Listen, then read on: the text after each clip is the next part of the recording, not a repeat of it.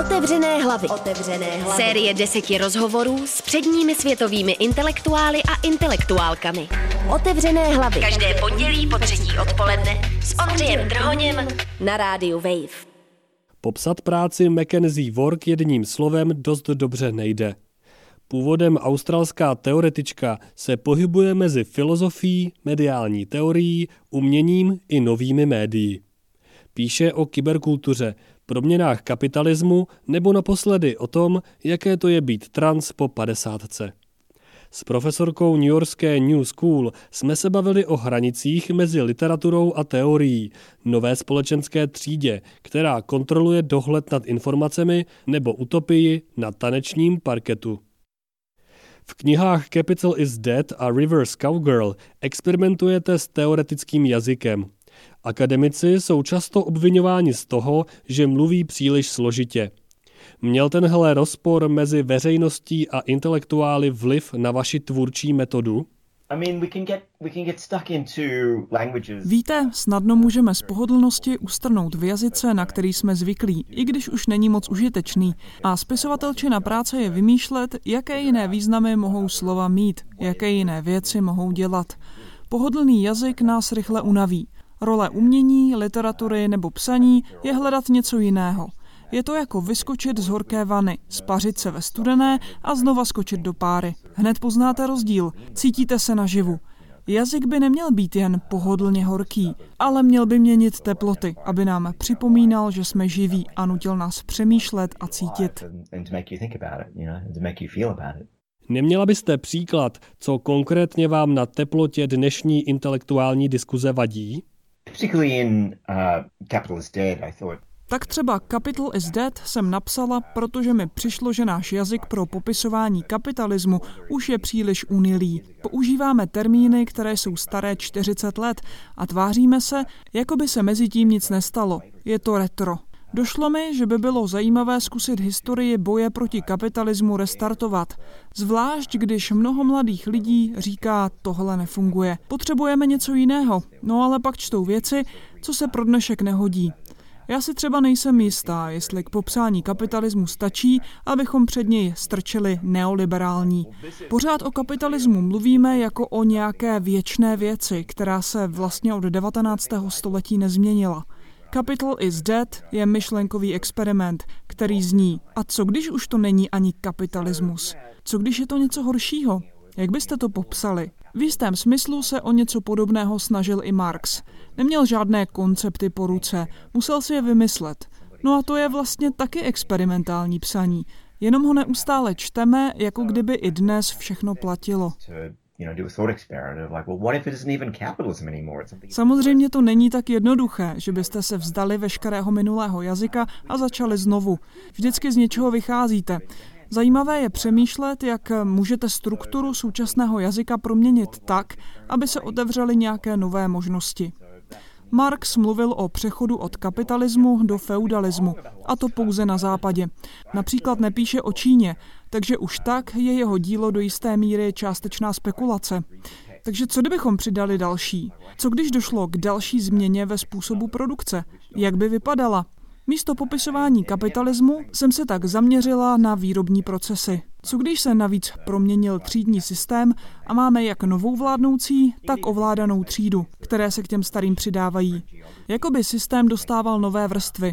Došlo mi, že možná máme co dočinění s novou vektoralistickou třídou. Týká se usměrňování, kontroly nad informacemi, které pak ovlivňují zbytek systému. Je možné jen dohlížet na informace bez toho, abyste cokoliv vlastnili? Místo výrobních prostředků měli jen prostředky na kontrolu informací?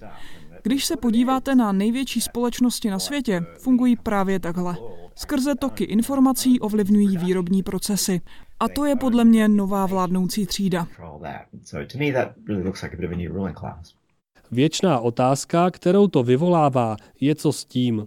Právě si voláme přes několik platform zároveň a v kapsách máme iPhony. Jedním z účelů technologie je, že máme zapomenout na její existenci. Proto se podle mě vyplatí přemýšlet o tom, jak interaktivní rozhraní splynula s naším světem, tělem. Filozofie a politická teorie na techniku jako objekt často zapomíná, anebo ji pomíjí. Francouzský filozof Bernard Stiegler říká, technologie je věc, o které filozofie nemůže přemýšlet. No a ono to fakt platí. Podle mě je ale důležité, aby se kritické myšlení, byť spekulativně, alternativním technologiím věnovalo. Jsou lidé, co to dělají, ale je potřeba, aby se to dostalo do středního proudu kritické teorie. Lidé pořád přemýšlí v kategoriích z 80. let, pořád řeší kulturu. Máme ji přitom ještě vůbec? Není už zcela pohlcená platformami a algoritmy? Ale stejné to je i s politikou. Je cítit magická fascinace politickým prostorem, jako něčím, kde jde všechno vyřešit. Ale když se podíváte na skutečnou politiku, je to ohavná věc. Lidé vám pak řeknou, že místo politiky potřebujeme skutečné politické myšlení, jenže ty věci spolu souvisí a navíc při důrazu na politické zapomínáte na další mocenské vztahy, jichž jste součástí. Politika je přitom jen rozhraní. Nechci se ale zaseknout na konkrétním termínu. Řeknu to takhle. Dobrý koncept trefně, ale neúplně popisuje spoustu věcí. Je to malé vykrajovátko. Ze zkoumané věci vyřízne malý plátek, který pak můžete ve své metaforické ruce zkoumat, ale vždycky řeší jen jeden z aspektů dané věci. Proto je dobré neulpívat na konkrétním jazyce. Konceptuální spekulativní myšlení je ve skutečnosti součást literatury. Dokáže jiné věci než báseň anebo román. Osobně jsem zjistil, že když píšu víc poeticky než čistě intelektuálně, jako by se mi lépe dařilo zachytit rychlost, fragmentalitu okolního světa. Přišla jste při psaní Rivers Cowgirl nebo Capital is Dead taky na něco zajímavého? Gilles Deleuze and Felix Guattari say in uh, Felix Gattari a Gilles Deleuze v knize Antioidipus píšou, že kniha není metaforou své doby, ale její součástí. Není nad ní, ale v ní. To je pro psaní o současnosti zásadní poznatek. No a týká se i toho, co jsem říkala o jazyce. Ani geniální autoři a autorky si nejsou vždy plně vědomi všech jazykových struktur, s nimiž pracují. Navíc nemusíte mít vždycky pravdu. I slepá ulička vám dává důvod k přemýšlení. Literatura nemusí být vždy pravdivá, musí být zajímavá, dostat vás ze zaběhlých kolejí. Taky ale jde přemýšlet o knize jako o rozhraní mezi mnou a čtenářem. Čím víc píšu, tím píšu knihy kratší a s kratšími kapitolami.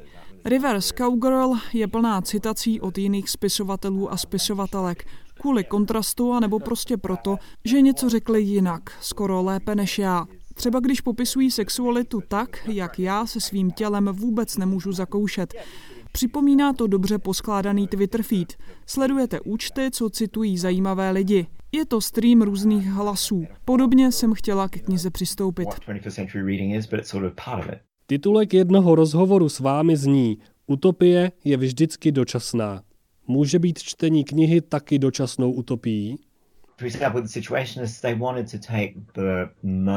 Ano, situacionisté chtěli vzít pocit, radost z nějaké chvíle, respektive místa a využít je pro přebudování společnosti. Jestli je to vůbec možné, ve skutečnosti není zajímavá otázka.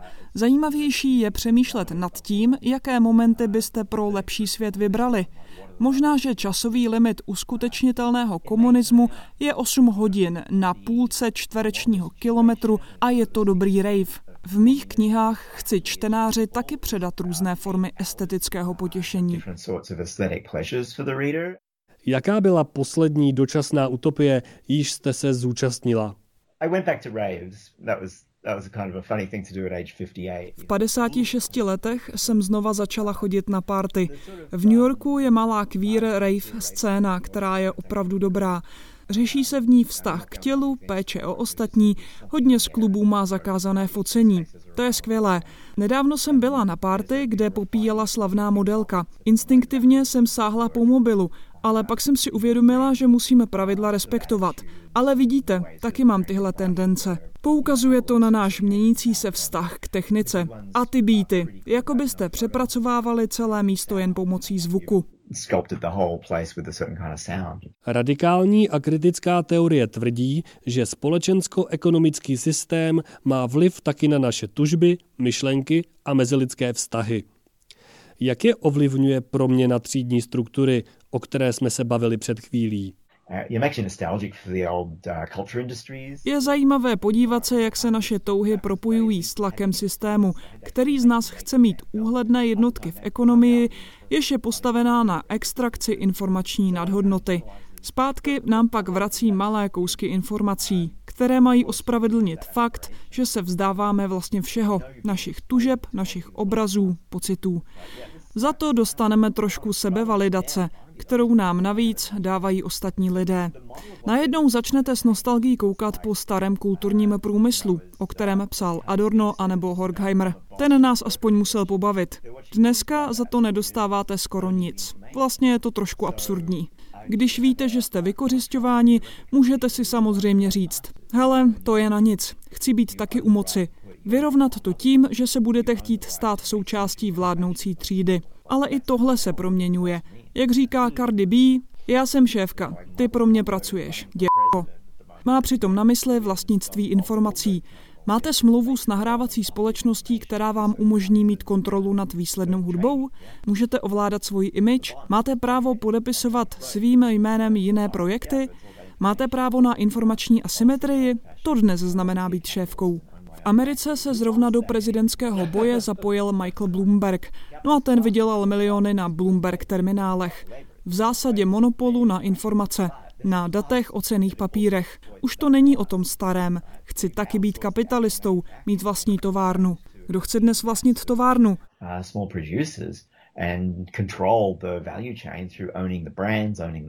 Kapitalistická třída pořád vykořišťuje pracující. Stále tu je, nikam nezmizela. Ale je tu taky třída, která vykořišťuje tyhle kapitalisty. Outsourcuje fyzickou výrobu a výrobní řetězec kontroluje skrze vlastnické značky, pomocí patentů svého publika. Továrny, které dělají nudnou výrobní práci, k takovým věcem už vůbec přístup nemají. Je tu pár hybridních společností, ale vezměte si třeba Apple. Apple nevyrábí iPhony, kopíruje to vývoj Číny. Ta se nejdřív rozhodla stát montovnou celého světa, ale došlo jim, že to dlouhodobě není výherní strategie a tak začala budovat intelektuální znalostní infrastrukturu, aby byla schopná kontrolovat řetězce po celé planetě. Zmínila jste utopii a s ní souvisí taky solidarita. Jak vůbec solidaritu budovat ve světě, který je čím dál fragmentovanější a lidi rozděluje do různých táborů? Přemýšlíte o tom někdy? To je ohromně obtížné a vidíme to právě teď ve Spojených státech, kde na tom bude záležet úspěch Sandersovy kampaně. Navíc to musíte dělat skrze sociální média, platformy, které jsou navrženy pro úplně jiné účely. Mají z nás vytáhnout informace. Nejsou pro lásku, solidaritu anebo přátelství. Stejně dobře se živí šumem jako informacemi. O tom je konec konců celá postkapitalistická anebo jaká ekonomika. Miluje šum. Částečně za to může finanční sektor, který vám na základě šumu umožňuje obchodovat. Částečně sociálně mediální infrastruktura. Šum je skvělý, Všichni jsou na něco naštvaní, o něčem se chtějí hádat, stačí jen tenhle nepořádek vytěžit. Je to úplně opačný efekt, než byste chtěl a nejde s tím nic moc dělat. Nikdy se nemůžete od technologie osvobodit. Alternativa k životu s mobilem není se technologie vzdát, protože technologie je součástí lidství, vždycky byla. Místo toho bychom ji měli hacknout, přemýšlet, jak lidský vztah k technice předělat. Je to podobné jako dobrý rave. Vždyť ta hudba se jmenuje techno. Musíte se pokusit znovu vynalézt vztah těla k technice a naučit ostatní, jak na to. Školy to nedělají, učí zastaralá média. Musíme přijmout, že jsme všichni uvnitř téhle věci a snažit se změnit její fungování. Romantický sen o útěku někam ven je neuskutečnitelný. Všichni jsme uvnitř stroje.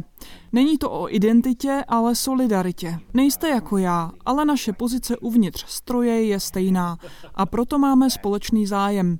I když se mi vážně nelíbí vaše tričko, anebo mám ráda sex s jinými lidmi, ale o to vůbec nejde. Jde o to, že jsme na tom ve vztahu ke stroji podobně. Je nějaká část stroje, kterou jste objevila, když jste začala tranzici? Když jste trans člověk a začnete brát léky, vstoupíte do úplně nového režimu práce s informacemi. Neřeknu vám to, ale znám hladinu estrogenu i testosteronu ve svém těle. Začnete si všímat zvláštního způsobu, kterým se genderované tělo utváří prostřednictvím techniky. Paul B. Presiado píše skvěle o tom, že všechna těla jsou v zásadě technické artefakty. Po tranzici jsem si toho začala víc všímat a taky toho, jak do všeho zapadá obrazová kultura. Včetně náhodného člověka na Instagramu, co mi chtěl zaplatit za fotky v punčochách. Bože, vždyť mi je 58. Zajímavé taky je, že není ani žádné v uvozovkách přirozené cisgender tělo. Stav schody mezi genderovou a biologickou identitou. Jen si toho většinou nevšímáme. Já jsem před rokem a něco začal brát antidepresiva.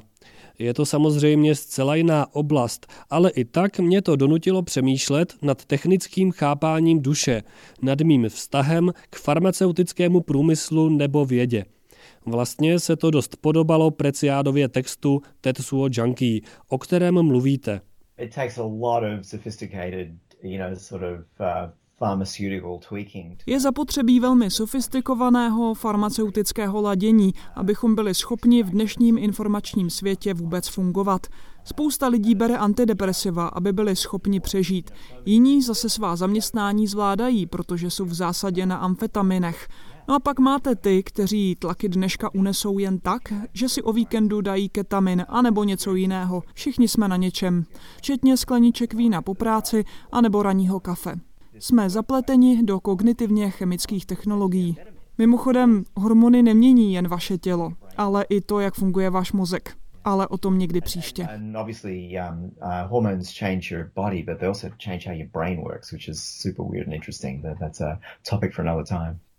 Slyšeli jste rozhovor s mediální filozofkou Mackenzie Work. Příští týden se můžete těšit na rozhovor s předním kvír herním vývojářem a teoretikem Robertem Youngem. Naslyšenou se u dalšího dílu série Otevřené hlavy těší Ondřej Trhoň. Otevřené hlavy. Otevřené hlavy. Série deseti rozhovorů s předními světovými intelektuály a intelektuálkami. Otevřené hlavy. Každé pondělí po třetí odpoledne s Ondřejem Trhoněm na rádiu Wave.